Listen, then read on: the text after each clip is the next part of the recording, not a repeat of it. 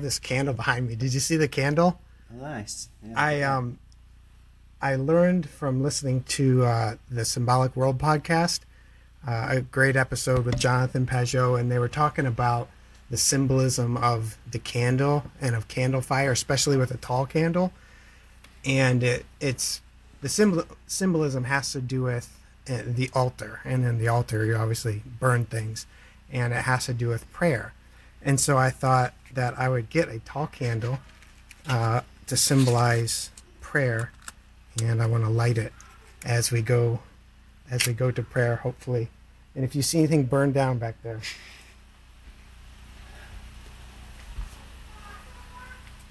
so let me pray for us. Holy Father, we thank you for this time together that you've given to us, and we light this candle as a reminder that you give us the fire of your presence, the fire of being, of life. And we want our words and our thoughts and our hearts to rise to you right now. And I'm thinking also about the sanctuary and Jesus entering the sanctuary and how he just kind of went against what was going in there. And he was really wild, and he did whatever it took to break through to the people, because you are a wild God. And now my prayer is that you do whatever you need to do to break through to us personally, to communicate your truth and your presence and your beauty in our conversation tonight. We pray for our families, that you're with them and while we're away. And we also pray for our listeners, that you would guide them, guard them, and break through to them as well. In Christ's name we pray. Amen. Thanks.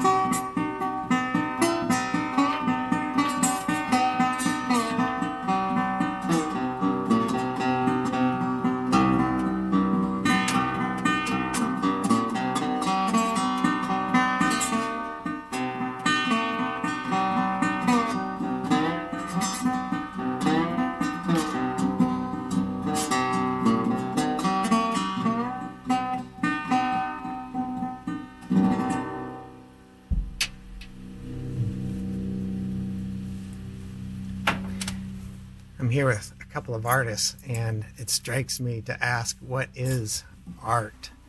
And I'd love to dig into that with you guys right now. What is art? What is the purpose of art?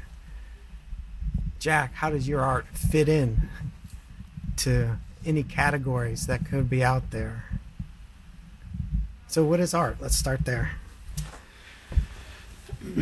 I have heard, I mean, in the broadest terms, art is making something.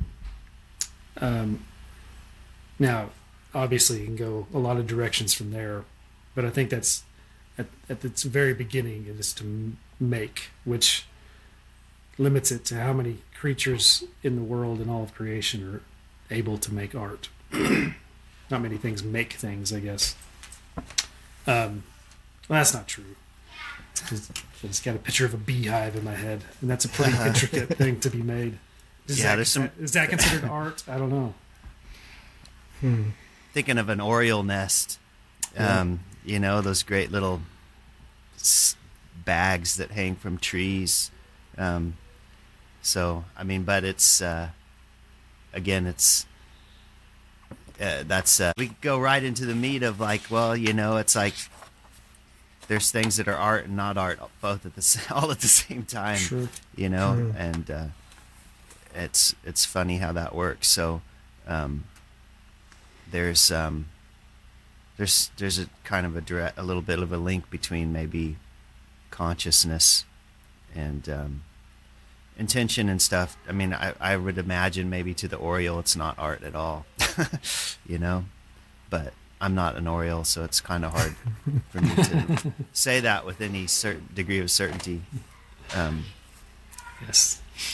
The orioles are offended that you would say they're not artists. Yeah, well. I mean, I'm trying to think too. I mean, if you went, you can go back through history and say there's things that have been made that are clearly only could be made by man, I guess. Like an arrowhead. It's a stone. Nature made the stone, but then a man took that and made something. And it's a tool primarily for hunting or for war or whatever, but it becomes, it can also be beautiful. Right, so I mean, there's a form to it, and the better an arrowhead is made, I would assume, actually makes it more beautiful. There's symmetry to it, so that it can fly straight, so that it can pierce its target and all those things. So, I mean, I think you can go back through history and say, mankind is a certain kind of maker that is different than other creatures, and to make something well, even if its primary purpose isn't to be beautiful, to make something well tends to be made beautiful. The function arrives there with the beauty as well. A lot of times, not always, but often. I think there's, you know, there's the age-old like kind of there's a long battle that I'm aware of between craft and art, you know, like people that want to say, well, this is craft and this is art. But it's a really, it's a long debate because it's not an easy line to draw. And when you go back and recognize that there's an art, you know, art gets used so broadly or loosely in a lot of ways, you know, so that, as you say, like it really kind of becomes at its core about making like art, you know, an artificer, you know, I'm not a linguist, so I can't say like things about the roots of words intelligently, but I think that's probably, I mean, in my mind, that's the same root. But again, yeah. So, but it's kind of, I think, when we really start talking about art, when we really are taking, you know, okay, like we're going to really have a serious discussion about like, you know, people would say fine art. And so then they're really, then we're kind of putting it on a, you know, there's kind of a hierarchy, maybe not even a hierarchy is the best way to look at it, because it's just like some things transcend their nature to become art, you know, and that's where it's like a painting ultimately transcends pigment and binder and substrate to become, you know, magical and to do things to a human that is a difficult thing to do, you know. And I think it becomes, it's like you look at the, you know, if we talk about the cave paintings, it's like, you know, they probably didn't have a word for art, you know, but they probably had words for magic, you know.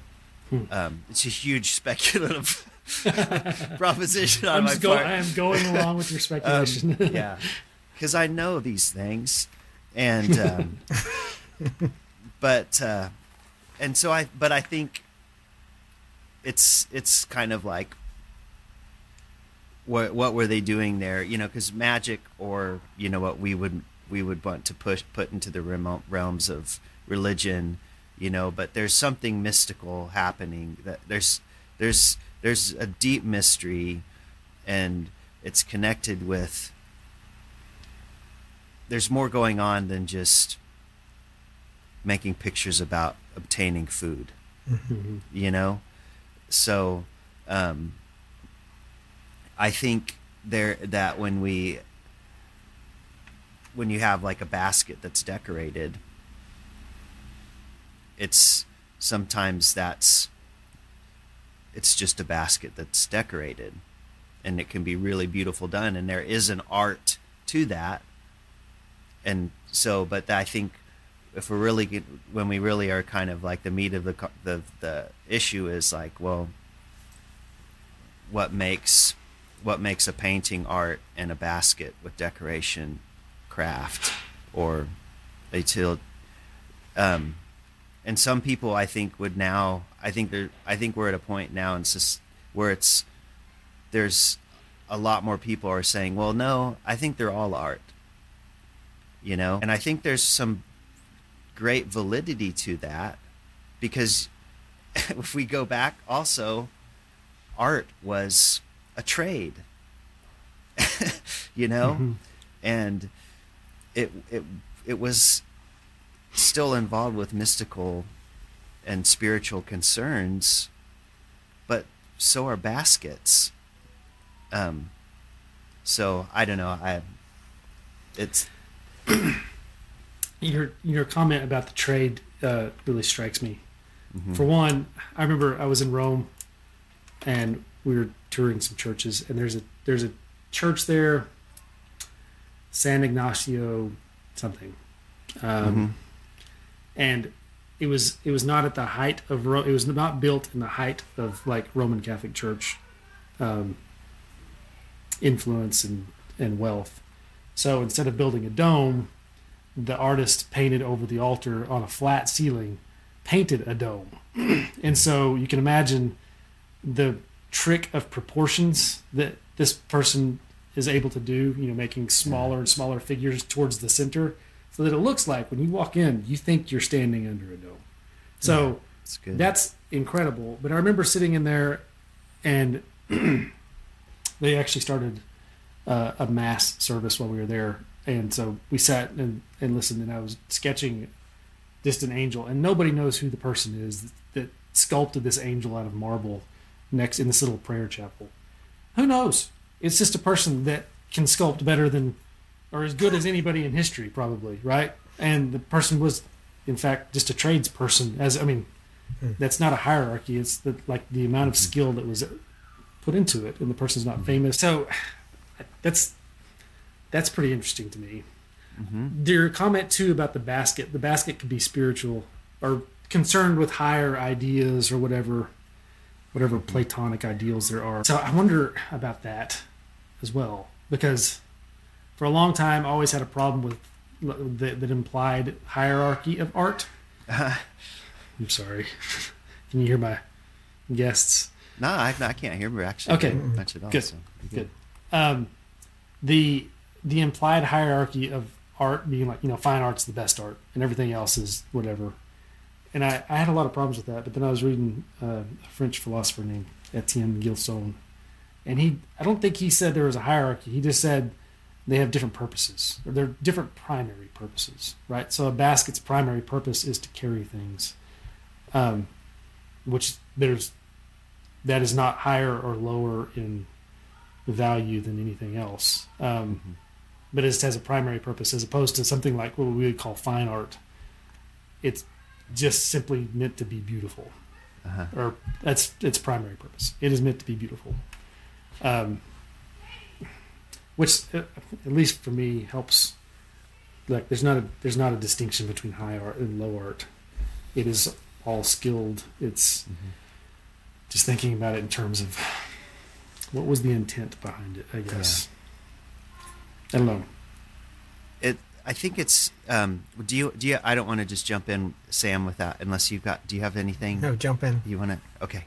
I think what's. The funny thing, like, there's this part of me that I call it, like, there's the Fluxus part of me. Like, so Fluxus is like a performance art group, you know, and I think about them a lot, but it's been a long time since I've, like, studied them. So but it's, when I think about Fluxus, it's the idea that, like, well, everything's art. Everything, you know, brushing your teeth is art, you know. Not if you've seen the way I brush my teeth. I don't know, man. It could be. But I think but what makes it art is that the deliberate intent, you know. It kind of goes back to Duchamp and putting the found objects, you know, like the urinal in the armory show, and, you know, signing it R. Mutt. And it was because he chose it as the artist. He chose this object, and so it became art. And there's a part of me that, like, really likes that a lot. But I also think it gets again, like with Duchamp, it gets exhausted really fast. You know, he went through the whole cycle of modernism in just a few years, and then he just quit making art and started playing chess. So, because he just exhausted it. You can only, like, go so far in that space. But that's one aspect. So I feel like that's, like, the genesis of things, like, where you have people like Joseph Beuys, who, like, you know, put a coyote in an art gallery with him, you know? And so so you have, like, these really kind of boundary pushing things. And most people are like, how is that even remotely art? But then at the same, so you have, like, this huge expansive thing that, like, well, anything can be art if we essentially just say it is. So you have that side, or if it's new or whatever, but and there's a part of me that likes that, and then there's also the part of me that is, I think art is something that's actually really rare and hardly ever happens, you know. So I'm not even sure if I've ever made art, even though I've spent my whole life trying to, you know. I think it's that rare that it. And so I feel like the tension of both of those things, like, pulling on me all the time. You know, when I watch my kids make art, and it's amazing, you know, little kids are such cool artists, and because they just focus on these great things. And Martel, I'm also, like, becoming pretty influenced by Martel as I read his. Through, you know, as I'm kind of, like, immersed in his book, and about art and artifice, you know, reclaiming art in the age of artifice, but one of the things that I love about what he does, well, he talks about this idea of the rift, you know, is that there's this thing that happens in a classical piece of art, like, not a classical as, like, what makes something great. And there's this riff thing, like Sam brushing his teeth, you know. It's like, what's happening here?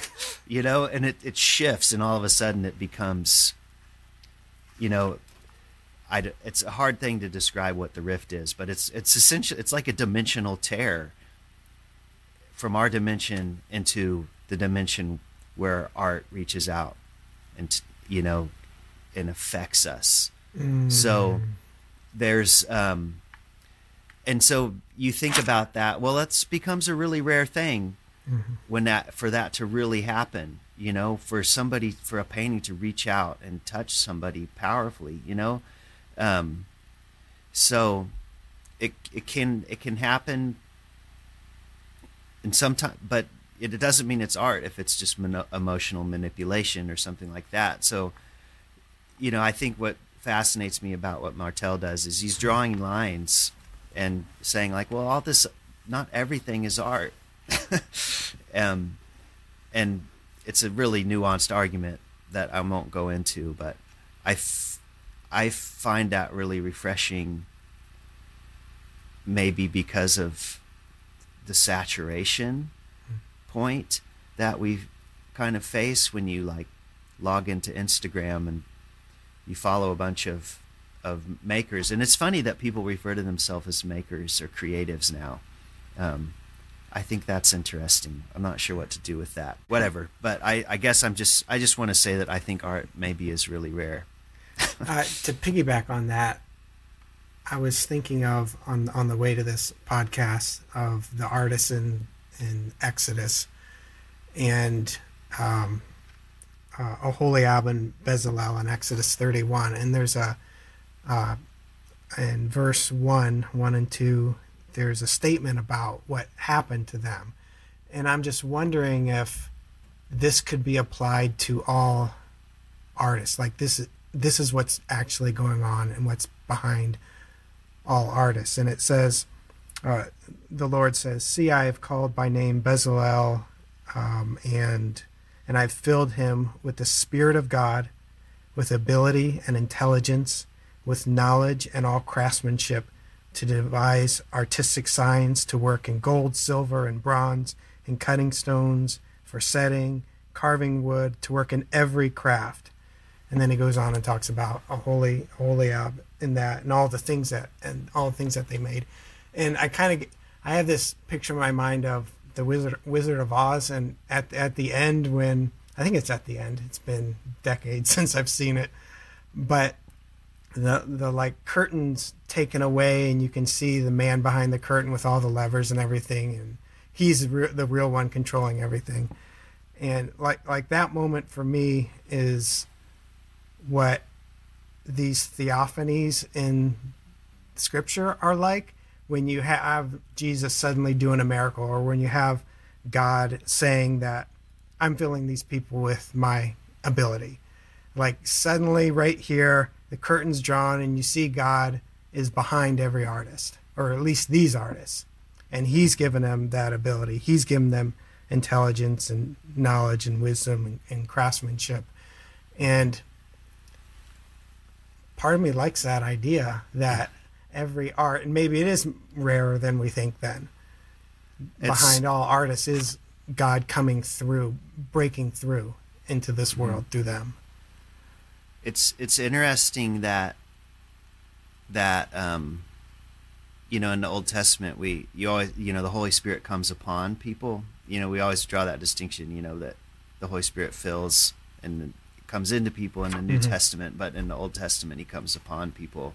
But if you look at the language, like Bezalel, and like the Holy Spirit fills them. Like it's a different, there's something which is, and it's one of the very few instances as far as I understand it in the Old Testament of the Holy Spirit actually filling, like coming inside in that way. So that's pretty remarkable, I think. And I would say then we are looking at something that's really rare in that case, you know. But maybe I think it's rare. I think I and I. if scripturally speaking, it's rare, mm-hmm. You know? So I think in the world, art to be the artist, what it's saying in that sense is like artist, this is not a byproduct of an individual, you know? And I think most honest artists would make that, would confess to that, you know, this isn't the byproduct of an individual. But it can come from a lot of, I don't know, that's a whole nother conversation of where it's coming from. I'm not sure it is a different conversation. That may be, yeah, that may be the conversation. Yeah. I mean, you can go back to the Greeks and they have, you know, every epic begins singing me, O muse. Yeah. Mm-hmm. And then they have the muses. There's 9 of them. And they're all the daughters of, I think it's memory. Yeah. That's good. And then, and so there's an invocation that where it comes, asking wherever it comes from, that it would sing in me, right? It'd be that it'd be in me. Yeah. Which is interesting. I don't know, mm-hmm. Especially if we're saying it. If you're saying, I'm not sure. Part of me, I think maybe I'm feeling the tension that you also feel, Jack, of like, nah, anybody can be like. Anybody can make something. A lot of people can make things well. So is that, you know? And then there's the other side of it, of like you're saying, no, it's rare. Is it the Platonic ideal, right? Is there some like perfect form that's out there that we have bits and pieces of experience, and then the limit of our skill? Yeah. But I really don't even want to go down the road of Plato. I mean, sometimes it's helpful. You have to go through him, I think, to get there. But yeah, if we're going back to Bezalel, I'm not a philosopher, but when I think about Bezalel, and he's building the tabernacle, which is a model of a spiritual. That's, you know, there's there's some Platonic kind of like, you have the form of the tabernacle. And then you have the tabernacle that Bezalel builds, you know, and I think that's really interesting. I mean, we find that out later. I think that's it's modeled after a structure that, you know, and that spans dimensions at the very least, you know. I get really frustrated about how to talk about those things the more and more and because I just all that resists the didactic, like it's this and not that, and that's what I think is that there's a tension in this conversation, because it's like when we just like with the craft art debate, or like, is art rare or is it common, and the answer is yes. You know, I've just, it's one of those things that somehow they're both happening at the same time. And it's possible that that the spirit can come upon a work of art. Yeah, absolutely. Even if like art is rare and the guy or gal making it, you know, let's just say that there was no spirit behind it at all, and he just, you know, churning it out. And then later, even centuries later, like Seth could be sitting in the chapel and experience this thing, and the spirit could come upon it, and there could be that breakthrough. I like that language that you use about reaching out or breaking through from the piece of art to reach us, because I think that's what it does. My impression is that one of the ways that art is able to do that, well, we feel like it's a successful piece of art if it moves people, and one of the ways it does that is it has an element of novelty to it, was as in, here's something that we have known to be true, but it's become, I think we've talked about this before, it's become cliche, or you know, maybe that's why you have different color schemes that become more popular at one time, because we've done all the blue periods. Now let's move on to the orange periods or whatever, because it makes us see it in a new light, which I think there's value in that. The other aspect of novelty that I think is more valuable is that a marker of beauty is something that makes you stop and admire it. So, in my sense, something that's truly novel that will make you stop, and the work itself upon you, I guess, if that's the phrase we're using, would be that it's rendered beautifully somehow, and that beauty is novelty, right? Now, that opens us up, because once we've stopped and quieted whatever else is going on so that we can contemplate the beauty, then perhaps God comes upon us through the art, through the Spirit. I don't know. This is totally hypothetical at this point. I'm trying to work out how it how it plays. Well, I was thinking of it. It's kind of like anointing, you know, to use that, you know, and I mean I've seen this with my own work where it's like it can be empty, and then it can be full.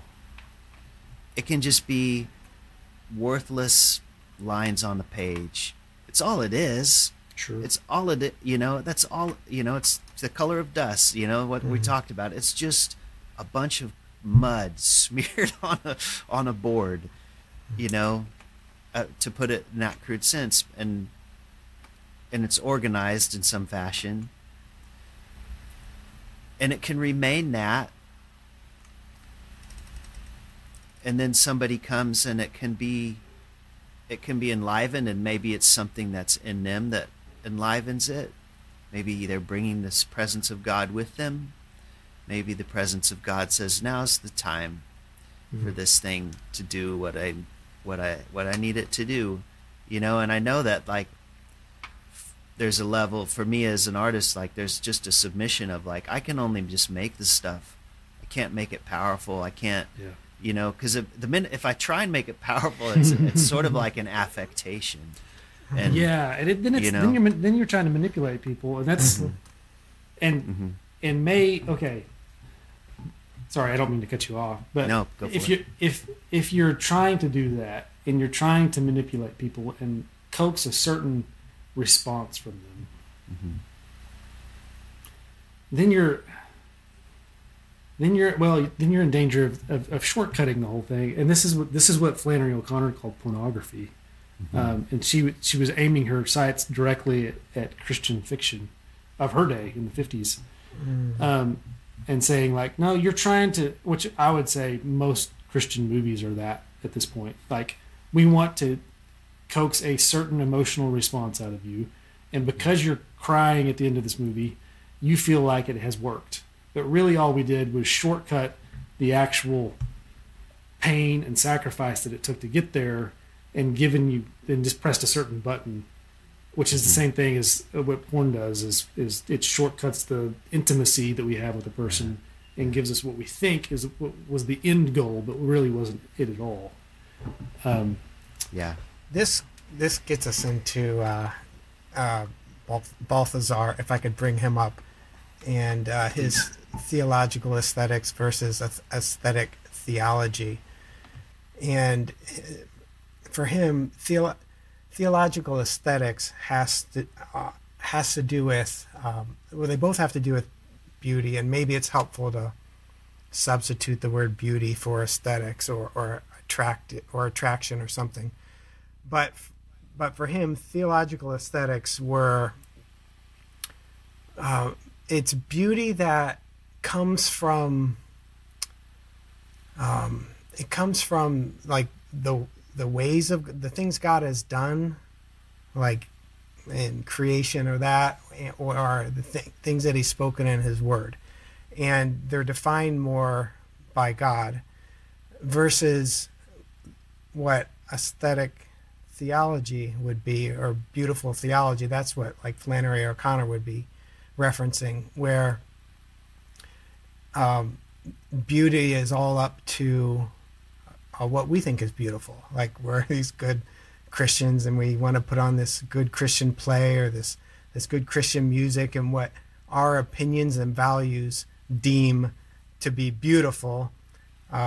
We say this is, you know, Christian art or whatever, and this is beautiful. But Balthasar says, no, that's cheap. That's not what true beauty is. True beauty is defined by God, and like Jack, you've talked about a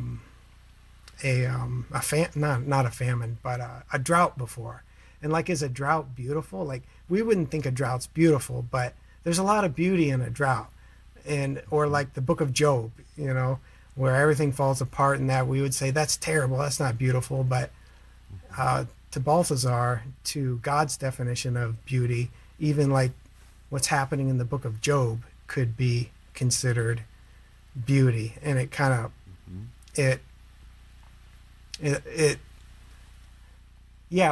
I was listening to Thomas Merton talk, and he said that a poem better be, I forget his percentage, but he said it better be something like 85% unconscious. And, you know, the rest may be your skill, you know, the ego into it, for it to be to truly reach out and reach people. Has to be mostly unconscious. And I don't know, I like that. And I think that's, when you have pieces like that, poems like that, those are the things that catch me off guard in life.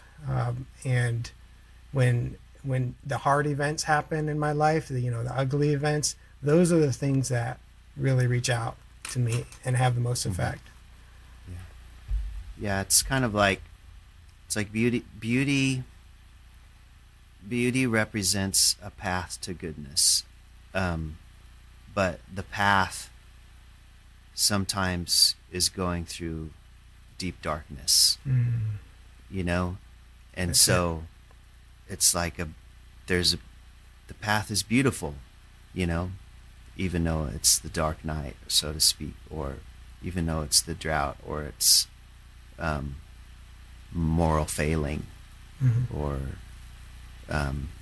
whatever. Yeah, that's,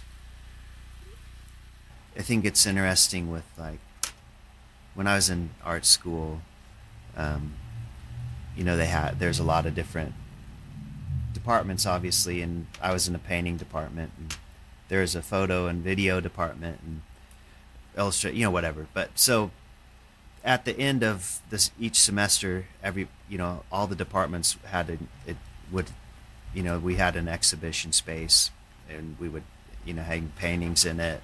So each department had a way to, show their work. And it was really cool. You could go around and just see what everybody was doing. And it was the first semester that I was there, and I went to watch all the film students' shorts that they had made. And they were so good. They were so good. And they were so powerful. And they made me feel so bad because it's like, I'm painting, I'm doing this. And what is painting?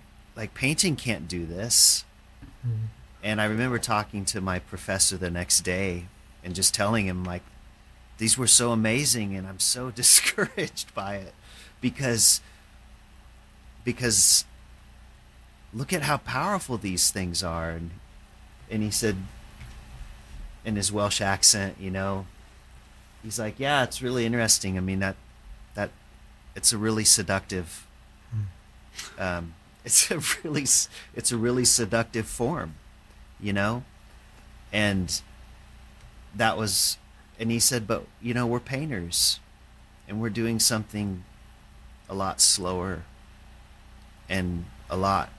And it's not, and I'm not saying this to say, like, well, anybody that's doing video is engaged in this. because that's not the point, you know? The point is like my reaction. It was that fast, or it was like it kind of like mainlined to my emotions, you know? And painting doesn't do it that way. I've heard it said that painting is about, like, if you have time and space, painting is about space. Like it occupies a place, a space, whereas poetry is more about time. And, you know, you have rhythm and meter, and it takes you so long to read from one end to the other, and it takes you through time. But it strikes me that video has both, has time and space in them. So there's a reason why it could be so powerful. Yeah. You know, it's I don't think I'd ever realized this before, but when I started following Jack on whatever social media was available 10 years ago, he was painting I don't even know if you ever even finished it, a picture of it's Christ has returned. He's been resurrected, and he's surrounded. He's in this courtyard, and he's surrounded by all the disciples. And in the center of it, Christ is opening his robes, and Thomas is sticking his hands into the wounds. And then you have this scattering of reactions among the disciples. And if I'm not mistaken, Jack is Peter looking away. But it's fast. I don't know. I don't even know if I finished it. But I remember like seeing it in pencil stage on the canvas. It wasn't even a canvas, I don't think. I think it's some sort of board. It's on a panel, yeah. Yeah, and then kind of building the underlayers, and I think you were experimenting with some egg tempera as a base, and then you start adding in these layers and stuff, and then. Over the course of 7 or 8 years, I saw this thing progress, and then I went and visited you and saw it in your studio, and you're pointing out, you know, how the light kind of goes through these translucent layers of oil, and then that board that you've got, it reflects that light back out. So there's dimension to it, and I had never considered this before, even though I drew. I was an art major for a semester, thinking. This exists in time as well, right? Yeah. This painting exists in time. Yeah. There's this massive process that there's no hurry to finish, especially if you're not thinking of it in the industrial sense of like, I need to get 25 paintings done for this show coming up next month or whatever. That there is time in that, which is also a way of looking at. This is a tangent, but it's really good. But makes me consider the way that life unfolds, the kind of maybe that dark path that you were talking about earlier. Like if you look at it from a different perspective that we're not able to at this point in our life, but being able to see this process layered on top of itself, that there is this, in the end, this beautiful thing that is finished, that we're still being part of. It's almost like it's blooming in time, but you know, I don't know. So Sam, you're not wrong in thinking like all of these other art forms have time, but I think those paintings do too. It's just so slow that we're not able to see it, or it happens in the privacy of a studio, and we only get to see one. That gets us into participation in art and participation in beauty, Jack. Something that you've talked to us before on, I think, unpublished episodes. Our extensive back catalog. Yeah. I love that idea, though, about participation in beauty. Could you talk to that? Behind this idea of what Seth just outlined of, you know, the different layers of our journey and of our life that are being added to make something through time be a work of art and to be beautiful. I mean, that's participation right there. There it's funny. So Ram Dass, Richard Alpert, whatever that, who goes by, you know, Baba Ram Dass, was a big kind of figure in this the 60s and 70s and the. Anyways, but he's pretty fascinating to listen to. But one of the things I love that he says sometimes, he's like, okay, it's time for you to listen to me talk of unspeakable things or something, it's like, or it's time to, it's now we're going to talk about unspeakable things. And I love that. And this, just that here, we're setting out to do something impossible. And so just so you know, we're going to fail, and we're setting out to fail, and that's okay. Like, that's what we're doing. So as long as we know that from the beginning, we're going to talk about things that are impossible to talk about. And that's like participating. I'm thinking about, you reference that thing I tried to write about transformative expressions of beauty. And, what does art do? What is it meant to do? And it's, I just, as we've been talking, I think, especially the last little bit that you were saying there, Seth. And I think like there's this level, it's like art belongs to God.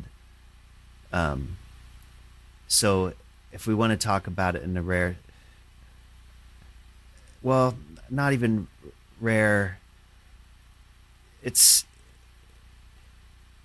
I want to say like, well, there's this trans-dimensional thing that art does where it's, when it's really doing its thing, we're being transformed and we're being placed on the path to God's goodness, whatever. But what does that mean? And I don't know what it means. And it's the only way to talk about it is to tell stories about it. The only really to like do it is just to look at amazing, beautiful paintings, or to listen to poetry, and, or to engage like good films or all, whatever, music. There's so many things like it's on one level, it's so overwhelming, and I get overwhelmed by it, because there is so much, on one level I say it's rare, on another level it's everywhere and I can't escape it. And it fills my ears and my heart, my skin, and it's like fire everywhere. And all of it is like a path to the spot on the floor in front of God's throne, which is the only place I really want to be. And so it's, and it doesn't have, that's like, I always say, I think I've mentioned like Cormac Begley, this concertina player. And it's just like, there was a while where it was like, he was just my favorite worship leader, even though, and it's, when I listen to him play, it's just, I can't, what it does to me is it just puts me right in front of God. And I think that's some serious participation, I guess, when it, to put it in, to kind of connect it to your, what you were saying there, Sam. And then, and I guess like, when I think about the things that I make, or like the art that, the show I hung today or yesterday and today. And on one level, I feel discouraged, and it's like, it's just a bunch of drawings, and it's like, what is it even, is it going to do anything? Does it mean anything? Is art mean anything without, if somebody's not looking at it, so it's like, I looked, the first day I hung all the work, and I felt like, oh, this is something real. Like this is maybe going to do something. And then when I looked at it today, it's just like, it's just a bunch of pieces of paper. And I kind of felt like a fool. But then, somebody comes and they are affected by something, or they are able to engage it, or it's, it's like waiting for the breath of God. And sometimes, I think I mean that in the sense of, I don't mean like a breath from heaven necessarily. That could be that. That's good. But it might just be the breath of a college student walking through there, and their breath, you know, brings it to life. Because their breath is the breath of God too, you know? So, and I think that's where it's like all art belongs to God, in the sense of, I don't know how to I don't know what I mean by that, and I don't know if I have language for it. So I might just have to let that sit as a statement. That's I'm glad you're willing to let it sit as a statement. There was earlier I kept trying to working out where does my skill play into this? Am I able to move? Am I able to move someone strictly just with the thing that I made, or do I?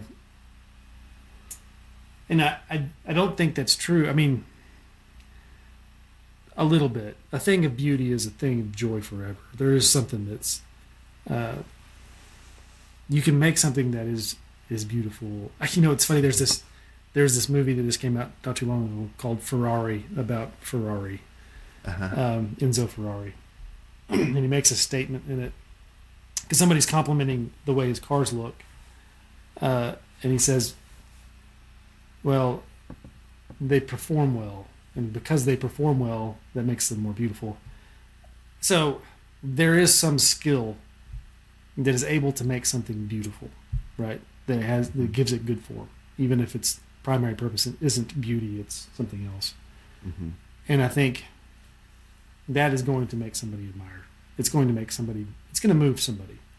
Mm-hmm. Yeah. If they're able to perceive beauty, if they haven't completely calloused themselves to it. Yeah. Which is another conversation. I think about that with you look at the history of manufacturing, you know, you look at how, industrial machinery or something, and it had ornate, sometimes, it would have that black enamel. It might have some ornate, detailing or scroll work, and it would be gold.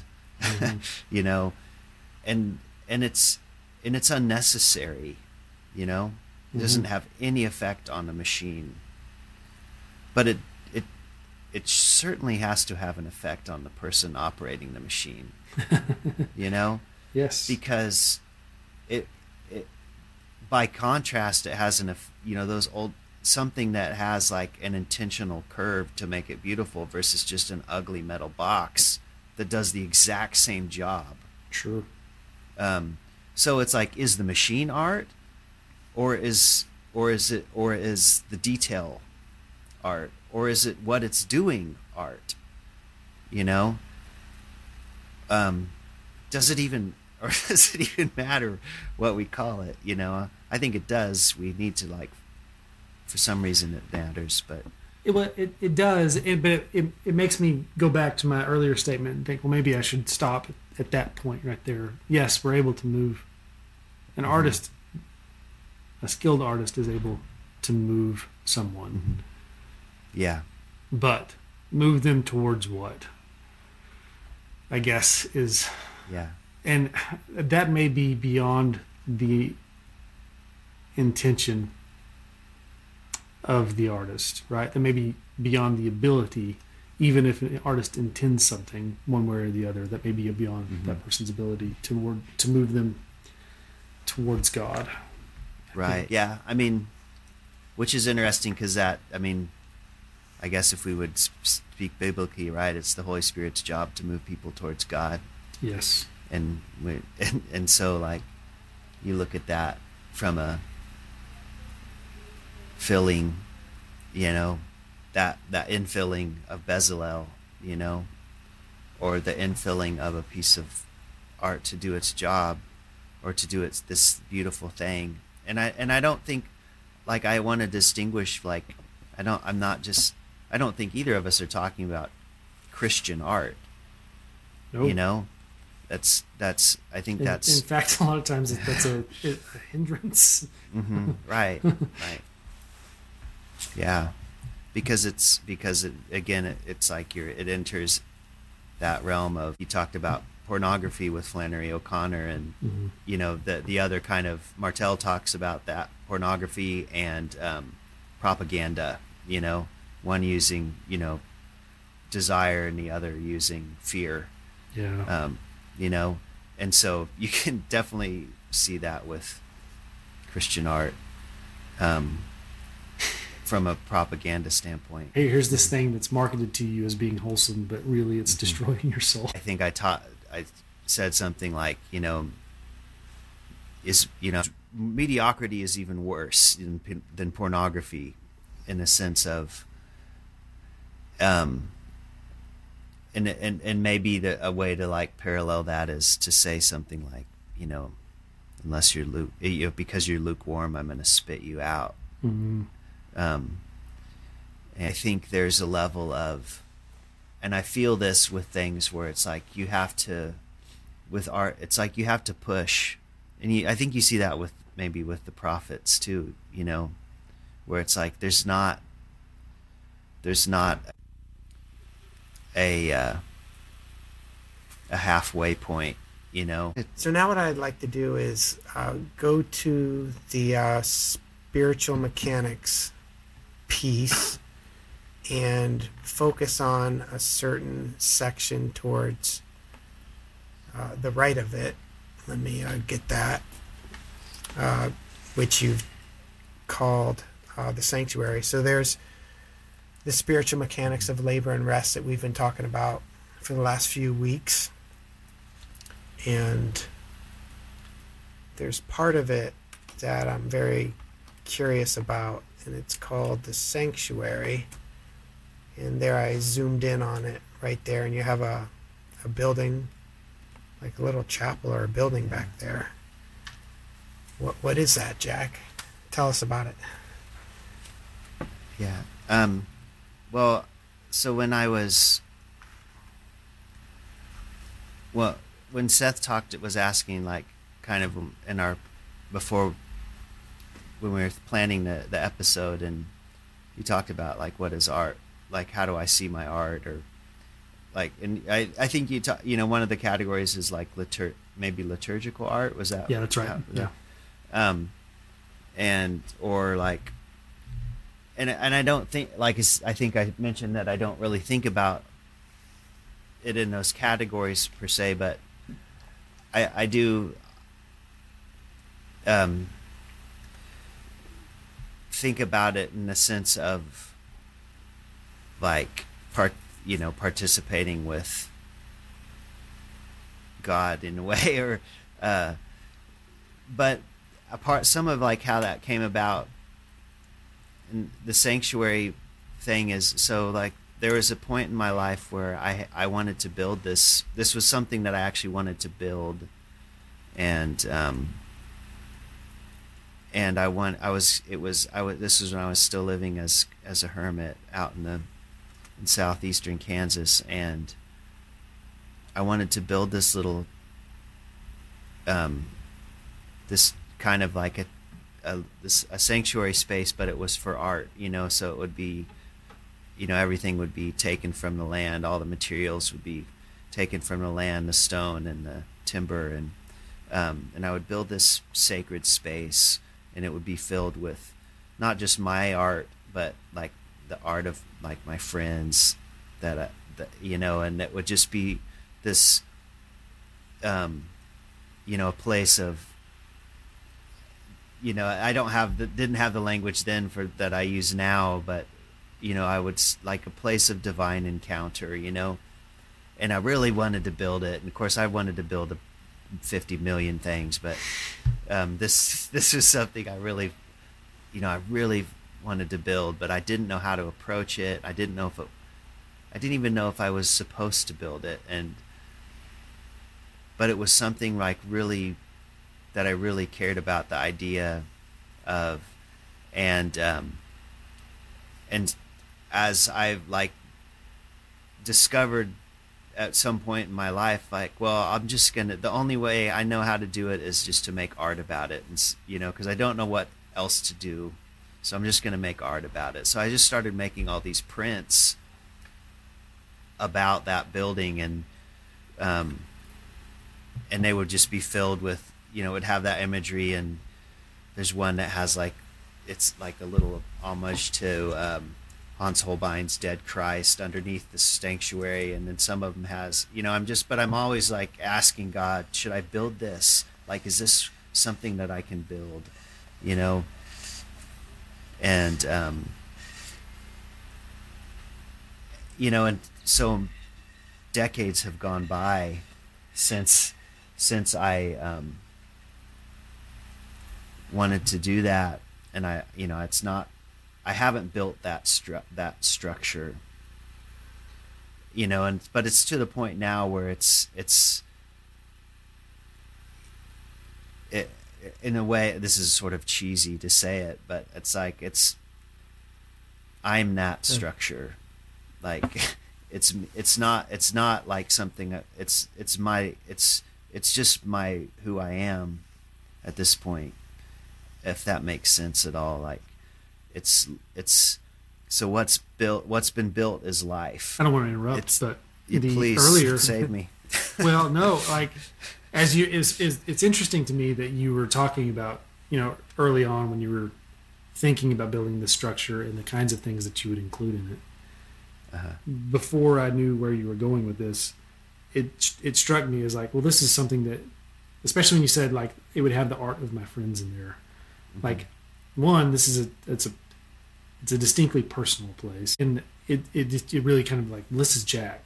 That's kind of what it's all of the things that you've witnessed in mm-hmm. Even those relationships become something that's now it's in you. It's interesting to me. I mean, to have that desire to put it in a place, a more permanent structure probably than we are. That's kind of fascinating to me, that the desire to take it from some sort of internal, emotional, mm-hmm. spiritual place that's abstract and intangible and not able to present it outwardly to the world is now in a place. That's pretty fascinating to me. Keep going. I don't want to interrupt. No, that's good. I mean, I needed that too. So, It's frustrating, you know, like this is tough, because it's like I always end up, you know, we're so often we're talking about my art and my work, and even that makes me uncomfortable, because it's, you know, like what's that about? But at the same time, it's like there's only one story I know how to tell, and it's my story. And there's only one way I know how to do anything authentically, and that's just, or how to, you know, it's like, well, how do I and you know, and it's why when I always have, you know, it's this phrase I always have. It's like every day is part of one day. Like there's this, it's a big, vast, holistic thing, and nothing can be separated from anything else, and everything matters. And it's that thing where, you know, I had this conversation with God once, and it was in the morning, I was doing chores, feed my animals, and, you know, and it was just like, why are you doing it this way? This is me to God. Like, why are you doing it this way? Why is it? And it's hard to, like, because this is an internal dialogue with God. So it, like, it's not all words. A lot of it's like feelings and thoughts, you know, so it's like I have to try and convey it to you guys in language, and that's not wholly accurate, you know, and that matters. But it's like, why, you know, so like we could say, it was like, what, why don't you just make it clear? You know, why do you obfuscate all the time? Why aren't you just like straightforward about who you are and what you, in the sense of like, you know, we and it's not in the sense of like, well, just do a bunch of miracles like Jesus so we know you're real. It's not even about knowing that God's real. That wasn't what it was about. And it's almost like, why don't you speak clearly? And the answer I got back immediately was like, you're looking at the wrong metric, you know, like it's you're expecting a certain type of language from me, and that's not like, and like the short version is like, my language is life, my language is everything. So like, there's not every particle of everything is me talking to you, and me like, and it's not even talking, you know, it's like, you know, it's so stupid how the language, you know, it's like, it's just, it's everything. And so it's, there's this level where like, well, why can't I make God do what I want? Like, why does it have to be this way? Or, and it's, to me, it's, again, it sounds cheesy in language, but it's like, it's all God's art. And like, there's this beauty of expression that's happening that we get to participate in, and that it unfolds so slowly, sometimes over billions of years. And it's, and I can't pretend at knowing the motivation, you know, except to like see and love the beauty and the goodness that I behold pouring out of the expression that I see as God's everywhere. And like, I want to participate in that in any way that I possibly can. And it's why I want to try and do everything that I can do. Like, I want to play every fucking instrument that was ever made. I want to make all those sounds. Like, all my life I've been like looking for this sound that I can never find. And it's like, so it's like I sell instruments so I can fit other instruments, because it's like, maybe this sound is it, you know? And sometimes I'll get it for a while. It's like, yeah, this is the sound I'm looking for at this time. And then it's not that sound anymore, and I'm after another sound. Or it's like, I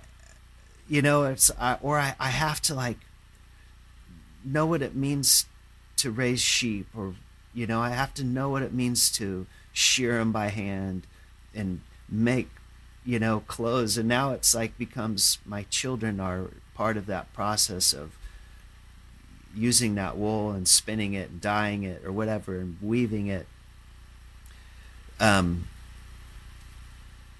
It's like, I just want to, it's like I'm greedy for it, you know?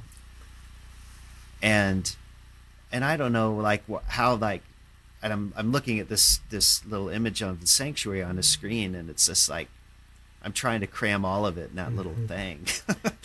And, I don't know. So no, sorry. That's why I'm so like, I'm so drawn to you and to your vision and to your heart and to the way you're able to see things. You've talked about the spiritual sensorium before, and that relates to this. I believe I myself tend to fall into either, we make two different kinds of mistakes. One is like pantheism, where we think that, a pantheist would say, well, like, God is everything.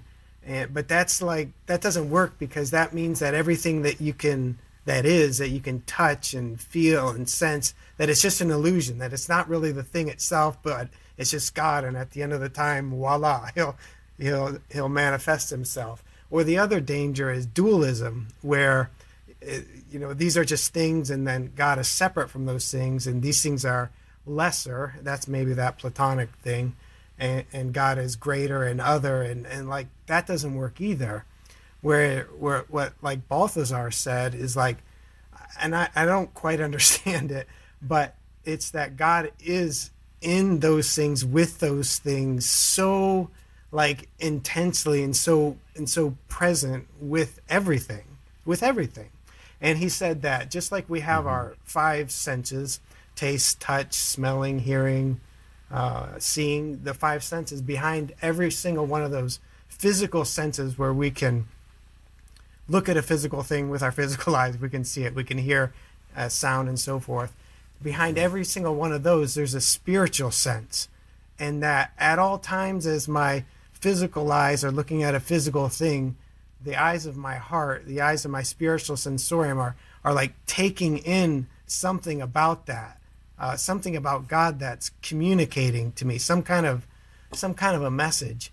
And the only way I can describe it is through like a negative example right now that comes to mind. I remember going shopping for a skateboard with one of my sons. I grew up skateboarding and I knew quite a bit about it. And I knew what kind of board to get, and I know I didn't want to go to like Walmart or get one of these cheap skateboards. I wanted to get a good one for him. He was like 7 or 8 at the time, and we went into this shop and saw this skateboard. It was it was smaller for him.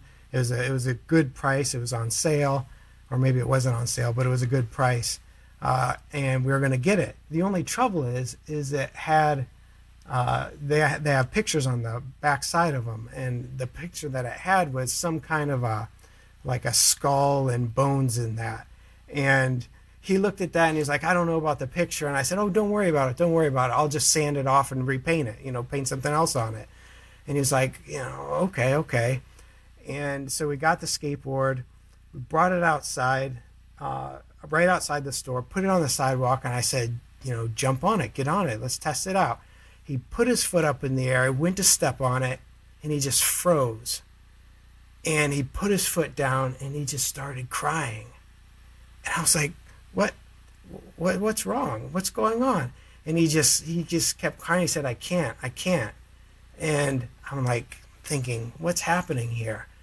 And it dawned on me. I said, it's because of the picture, isn't it? And I said, and he like nodded. I said, I'll sand it off. It'll never be there. But he knew it was there. Like he knew that it held something in it, that his eyes were seeing something, but also in his, little way, the eyes of his heart were getting a message too. And it was communicating it to him. And it was almost like this spiritual force kept him from being able to participate in that kind of a message for him. And like, that's a power of art too, even like the low art on the back of a skateboard. Yeah. But I guess all that to say, there is way more to meet the eye in everything. I like how you said that. Mm-hmm. That's a good story. That's an important story. God bless that sensitivity, I mean, it's like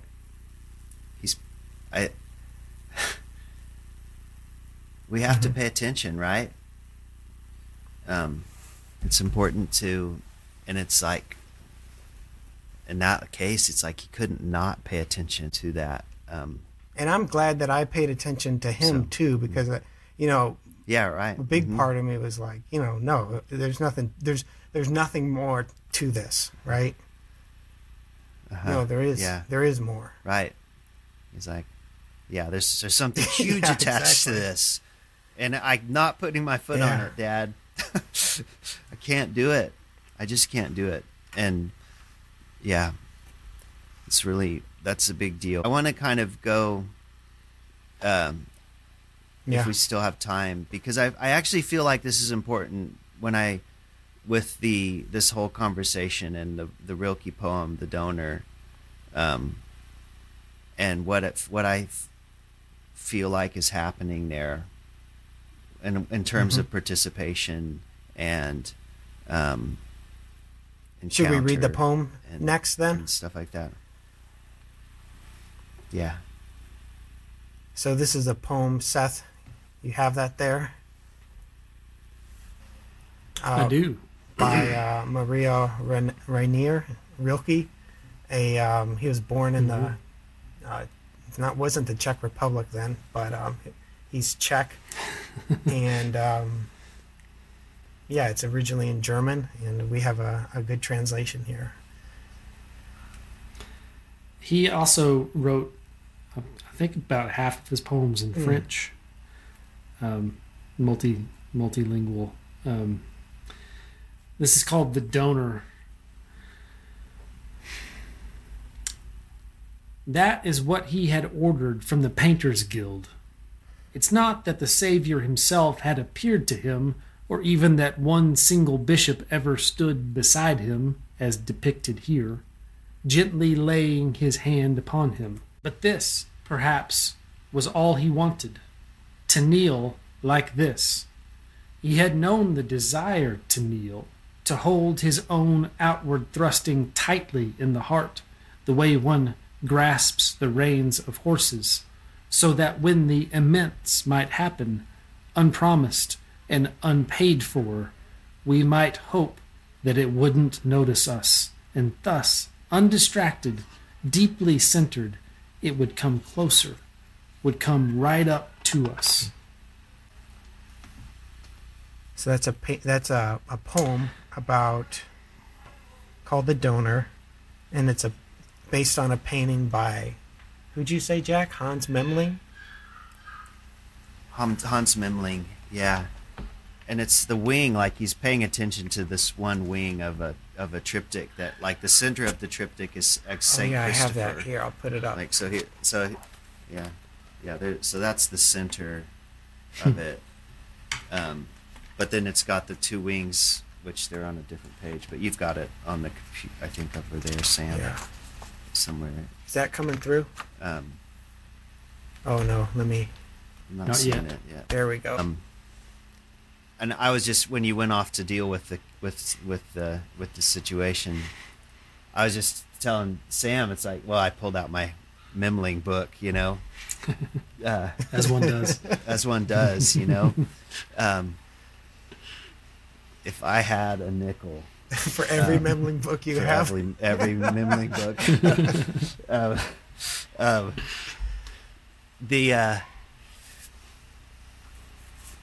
He's a really sensitive painter, you know. I mean, that's always one of the things I've loved about Memling is like there's a real gentleness or about the, I don't know. He's one of my favorites, and it seems appropriate that Rilke would respond to him, you know. I just wanted to give a little bit of love to. So this is called the Moreel Triptych, and it was done in 1484. I have that there, and it was commissioned by William Moreel and his wife, and because they gave, I guess this is what they used to do. You could probably speak more about this than I can, but he donated to the church, to St. James Church, and he gave enough money to like extend the chapel or something, and so that Memling then was commissioned to do this painting, and as a way of kind of honoring his gift, they would put the donor somewhere in the painting. And so here you have this painting with St. Christopher right in the middle, holding up Jesus on his shoulder. So you have Christ, you have a saint, you have other saints there too, and then you have actually on the right side, I believe it's Memling's wife, or not Memling, but the donor's wife and some of his children. Yeah, I think they had like 18 children in all. But then all the way to the left, you have the donor Memling kneeling there with the bishop's hand on his shoulder, and that's what Rilke is writing about. There's a lot going on in this poem and the painting, and since the poem is pretty much only dealing with that left panel of the donor and the bishop, it's probably where we'll focus the conversation. But I do like the idea of having it all, though, because it's like he's not the focus. The donor's not the focus of the thing. Jesus is the focus of the thing, or Saint Christopher, and Memling's there, like if I, not Memling, the Donor's there, Moreel is there, and to me he's like, you know, what am I doing here?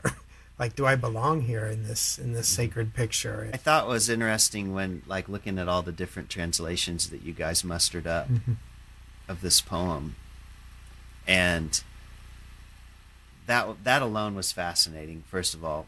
And I thought it was interesting because one of the things that, at least it seemed to me as I was looking, like reading through them last night, before I went to bed, and there seemed like there was almost like, I started to get a sense of like a mixture of cynicism and mercy, you know, and it seemed like different translations would like shift where the mercy and where the cynicism was in the poem, you know, because and some of it I think is, it's hard with looking at something like this from 21st century eyes where we have like, you know, everything's named after a corporation, you know, and that there, you know, you have like a rich person who's like, I'm so holy, I'm going to put myself in to make my commission this piece that will feature me showing how holy I am. So it's easy. It's kind of easy to be cynical about that in a way, but then like you start to like pay attention to the poem more, and it starts to feel like it's almost like the Donor, like it's almost like Rilke's channeling the Donor, saying, being like Moses, in a sense of being like, you know, Lord, show me your glory, and it all of a sudden turns into something really, really beautiful, in a very awkward way, you know. I don't know if that makes sense or not, what I'm kind of trying to get at there, you know. That, but it's because it's you have like all these layers happening for it to get to that point, even. In the way that the bishop has his hand on his shoulder. To me, it looks so like he is kind of encouraging. He's trying to help him, like reassure him of his place there, and that's the mercy part that comes through for me. Back to the translation thing. I thought it was kind of interesting as well, Jack. Some of them were better than others. Some of them, like you said, emphasized different things. I have a friend who at 90 years old decided to translate 100 Rilke poems from French and German. So I emailed him and I was like, "Hey, we're talking about this poem. Do you know if you translated it?" His name is Don Williams. Do you know if you translated it? And I said, "It's called The Donor," and he emailed me back pretty quick. He's like, "I don't think I translated that one." And then he emailed me again the next day and said, "Wait, I did." And he had titled it, and I don't think of any of the translations I saw, they were all called The Donor, but his was titled The Artist's Commission, which I thought was fascinating. And so I sent him this, and he goes, when I translated, I didn't really understand it very well, what was going on. And I was like, well, I think it's about this painting that we're looking at here. And so he went back and looked at his poem again, and he said, well, I'm going to have to throw it out and start over. But it's interesting. It is interesting to me that because he didn't know the subject matter, this kind of poem is what we call an ekphrastic poem, which means it's a poem about a piece of art, and that can be, typically it's about paintings, but it could be anything. It could be a poem about a song that already exists. And one of the... not knowing the subject of the poem, but seeing it as a poem that exists on its own without the painting, and that he chose to title it The Artist's Commission, which I think adds this or draws out a layer that I probably wouldn't have come across otherwise or thought about otherwise, because we can kind of see the expression on the donor's face, but also thinking about this in terms of his response to art being a way that, hold on, there's a line in there that really struck me. He said, "This perhaps was all he wanted, to kneel like this. He had known the desire to kneel, but he hadn't felt it. He hadn't knelt like that." And so the artist putting him in this position, one, to pose for it, where he's now in the position of kneeling, and he's going to be there for a while, that he now has to contemplate in a way that he probably hadn't been made to do before. And so the art is making him do it. And then he's also, his expression, his contemplation there is also being captured in the moment by Memling. Mm-hmm. Which I think is, since we've been talking about what is art and what is the role of art and mm-hmm. the participation in art, I think that's maybe even against this donor's will. If we were to take the absolutely cynical side where he's just, I want to be remembered forever, put me in a painting. But now he's been put in this position of humbling himself and in a position of reverence. I think that's pretty fascinating that art can do that to a person. Mm-hmm. It's funny, you know, I at dinner, I just, after I read this just a little passage from Revelation, which is the winged beasts and how they throw down their crowns and cry, "Holy, holy, holy is the Lord God Almighty." And it's like, it's this idea that they're eternally doing mm-hmm. this almost, you know, they're in this eternal, you know, which we, you know, it doesn't mean it's a really long mm-hmm. time, you know, but there's something about, I don't know, something about this reminds me of that in a way where it's because, you know, for right now, that's the closest we can get to eternal in the sense of like what for this painting, in the sense of like, here's this guy who's eternally mm-hmm. kneeling, gazing at Saint Christopher bearing mm-hmm. Christ, you know. And even if you think about like Saint Christopher and who he was as Reprobus, and was it this giant who was like would only serve the most powerful, you know. And you think about the donor as like, here's this powerful man, but you know, Reprobus would.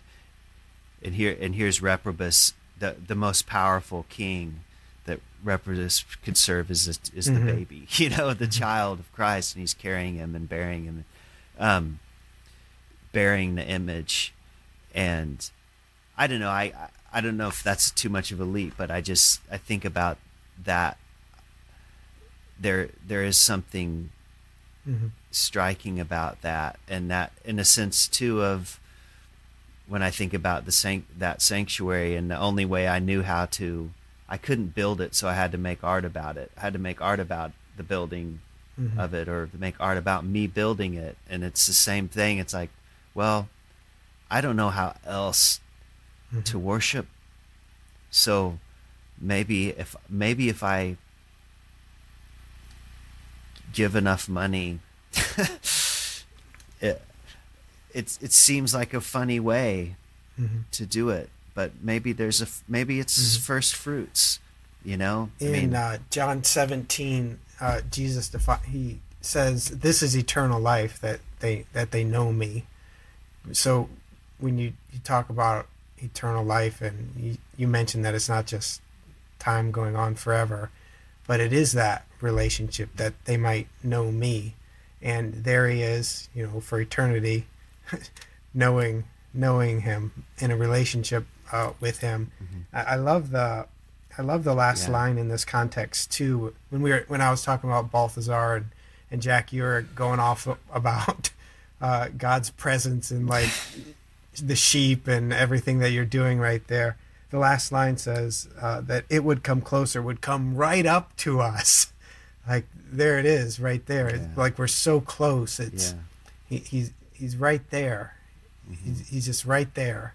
And eternity being that right there relationship that we can have and that we can enjoy. Yeah. Unpromised and unpaid for, as Rilke says. Uh-huh. Yeah, there's another, if I can find it here, there is, somebody sent me a quote from Rilke, actually unrelated to this poem, that seems to harmonize well with what you just said. And let everything happen to you, beauty and terror. Just keep going. No feeling is final. There's a little bit of eternity in there. There's a little bit of the path, the path through terror to goodness. There's beauty there. I mean, there's even go on, is, you have time, which is go on, and you have eternity and, you have beauty and you have terror, and it's all drawing near. And I think that is kind of what art does, What I like to think that art does is art is like, it's like a mystical encounter, I think it can do that. I really think art can function as a mystical encounter with God, and maybe that's what's happening to our buddy here, Mr. Moreel. Maybe he's locked into this beautiful mystical encounter, and I hope he is. There's Rilke has another poem, and it's one of his more famous ones, called The Archaic Torso of Apollo. And it's another ekphrastic poem where he's looking at just an ancient ruin of what was a statue of Apollo, who was the god of kind of artistic beauty. And he's looking at it, and it's a ruin, so it's missing the head, it's just the torso. And then he gets to the end, after he's looked at this thing, and it says, for here there is no place that does not see you. You must change your life. When you have this encounter with the beauty, and you're required to change your life, which I think really kind of goes along. I mean, maybe this is probably one of the large overarching themes of Rilke's entire work, but looking at the donor here, gazing at Christ in this position and realizing I must change my life, I think is probably a really important thing that Rilke, if he's doing it constantly in all of his work, that this is something that he's wanting us to gather to. What does he say specifically? It's not that the Savior himself had appeared to him, right? And just like in the Apollo poem, it's like we can't gaze on his ancient head because it's missing. It's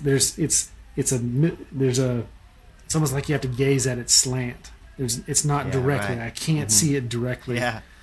Peripheral vision. Exactly. But I know there it is. And then you see, even in the way that this Memling poem Memling painting is, that donor's off to the side of the whole thing, like he's hiding. What Sam was talking about earlier, that when it comes right up to us, but I really like the fact that he's like, maybe it won't see us. Yeah.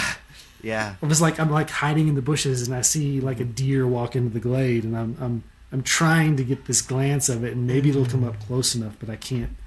And there it is, and maybe it comes up right to us, and our only proper response then is, I must change my life. Don't you have those experiences in life, though, where you know that God is trying to break through to you? Like you're going through something, someone said something to you, and you sense, like in the painting, everybody is like still, stagnant. The only movement in it is Saint Christopher and Christ. They're like alive. They're like coming at you. And there's so many moments where I know that God wants me to change. Like I know that he's coming at me with something, and it's like, oh man, I hope that's not really him. Like I hope he's not really calling me to do this right now. Like I'll just pretend. I'll close my eyes and maybe then he won't see me. You know, like we do when we were kids, put the blanket over, and if I can't see them, then maybe he won't be able to see me. You know, that's interesting that you read. I mean, because I think that was my first interpretation too. And then the more I went back and read those lines, it was more like, I hope I don't scare him away. Mm-hmm. It's this moment where I don't want him to leave. My dad told me this story that happened when he was probably 19 or 20. He and mom had just gotten married. They were in this, it was the 70s, so it was kind of this Jesus movement era. Dad, he had just left the Catholic Church. And so the religion to him felt fresh and exciting. Not that Catholicism doesn't offer that, but like it was this moment. He went to a friend's house. They had played some dominoes. They had had supper. And they would end every evening that they hung out with these people with prayer and singing on the front porch before they would leave, is kind of their way they parted. And he says, they're standing there, they get finished singing, and then they open their eyes and there's this light in the midst of them. And he's like, I don't know if it lasted for 1,000 years or a second. I don't know. It was there. And I mean, he told me this story all growing up, so I take it absolutely. He has no reason to make this story up. And still occasionally we'll still have this conversation. But I think one of the things that nobody would talk when this was happening, and then they were afraid. I think that you say something, it goes away. It's kind of like whenever Jesus transfigured on the mount, and the Peter, James, and John are sitting there, and they're like, "Hey, can we build you a dwelling place of some sort?" And the media is like, it's over, you scared him off. Mm-hmm. Not that you're scaring God off literally, but like you impeded on the moment. You tried to push yourself into it instead of just receiving it. I think that, gosh, thinking about the donor here in this situation, and ourselves in the donor's spot, and ourselves in the artist's spot, saying like, there has been moments where I have seen this happen and I didn't want to scare it away. Mm-hmm. And then it's gone, and I have to, my discipline is words, Jack's is painting or making something, Sam yours is prayer or sermons or these are the things. This is the discipline that God has given us. It could be Bezalel, and you work in gold and bronze and stuff. But there's this moment where, like, I have to try to put this down and communicate it to somebody else. In a way that's derivative, I guess, but still inspired and moving. I don't know. That's good. All right. Well, we have our website, colorofdust.com. If you haven't visited, please visit there, and where you can learn more. And we're also on Instagram, so support us that way too. There is a way to donate to help us keep going, to cover some of the costs. There's a tab on our menu for that. Some people have inquired about that, so I just wanted to say that. I haven't mentioned this, but if you could leave a review on Apple Podcasts, that would be helpful. to help people find the Color of Dust podcast, but you have to do it specifically, I guess, on Apple, maybe Spotify too. I'm not sure, but we're on there as well. And we got a recent note from one of our listeners, Ron, that I would like to read just a portion of for everyone's encouragement. Ron said, I listened to the first 3 hours, so the first few episodes, on my way to Tulsa, Oklahoma to visit the Bob Dylan Center, which I thought was fitting. A mystic and a prophet like Dylan was helping me on this way. So, he says, as a guy who has been struggling and wrestling with all that you three have been discussing, I have to thank you from the bottom of my heart and spirit. Those hours I listened are changing me. You have lit a spark. Thank you. What a wonderful, miraculous gift Color of Dust is. Did I say thank you enough? You're a life preserver in this storm. So thanks, Ron, for those kind words. We really appreciate that. We really appreciate everyone listening. I want to leave everyone with this benediction. And now may you see the beacon fire rising before you, and may you have the courage to light your own fire. And may it burn a hearty flame, no matter the storms or battles without, or the doubts and traitors within. And may others see your burning witness, so they are inspired to light their own fires. And may we all receive the outcome of our faith, the light of the knowledge of the glory of God in the face of Christ. All right. We'll see you guys.